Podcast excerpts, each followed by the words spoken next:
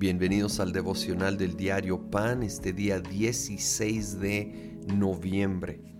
Vamos a salir la segunda mitad del capítulo 12 de San Juan. Aquí el Señor Jesús dice unas palabras poderosas en el versículo 24. Ciertamente les aseguro que si el grano de trigo no cae en tierra y muere, se queda solo, pero si muere produce mucho fruto. Jesús aquí haciendo referencia a una realidad de la agricultura. Un grano que no es sembrado se queda solo. Es, es seguro, pero no produce nada. Pero si cae en tierra y muere, porque la semilla prácticamente se deshace, de allí viene vida. Y en primer lugar se refería a él mismo, si lees el contexto, y cómo él iba a ir a la cruz. Y a la vez creo que es una verdad central de la vida cristiana. El morir al yo. El sembrar mi vida, mis deseos, mis anhelos en el Señor. Es de donde va a brotar vida, es donde va a venir multiplicación y vida en abundancia. Pero si yo me aferro a quedarme con lo mío.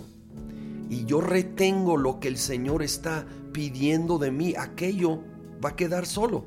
Seguro tal vez en un sentido, pero solo, sin producir más fruto. Seamos dispuestos, dispuestos a rendir cada área y aspecto de nuestra vida, nuestro tiempo, talento, tesoro, todo lo que somos nuestra devoción completa y total rendida al Señor. Y aun cuando llama a obediencia que puede implicar que algo muere, morir al yo, al ego, y permitir que de allí el Señor traiga vida en abundancia. Siguió hablando en el versículo 27 Dijo, ahora todo mi ser está angustiado. ¿Y acaso voy a decir, Padre, sálvame de esta hora difícil? Si precisamente para afrontarla he venido. Padre, glorifica tu nombre. Oh, obviamente no hay un ejemplo mayor ni cerca de Jesucristo. En esa hora de angustia, de esa hora tan difícil, Obviamente, él estaba en una lucha de querer decir, no voy a dar mi vida.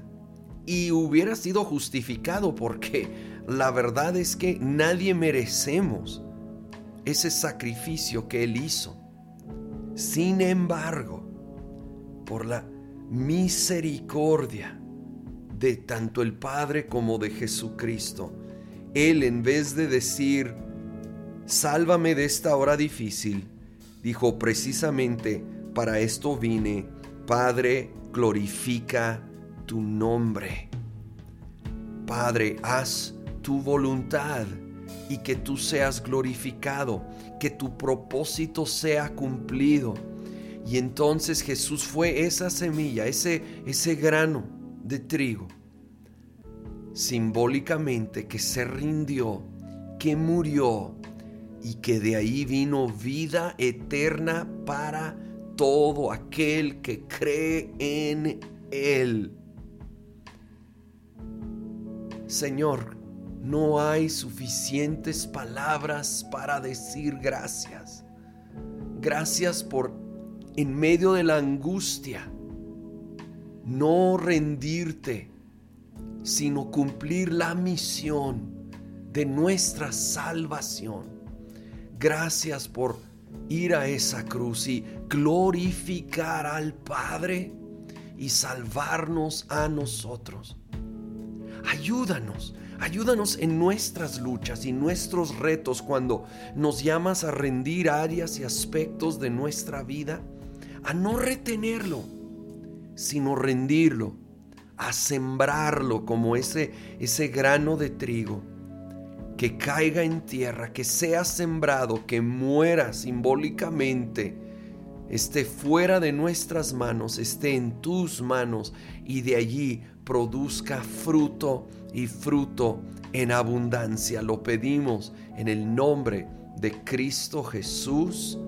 Amén.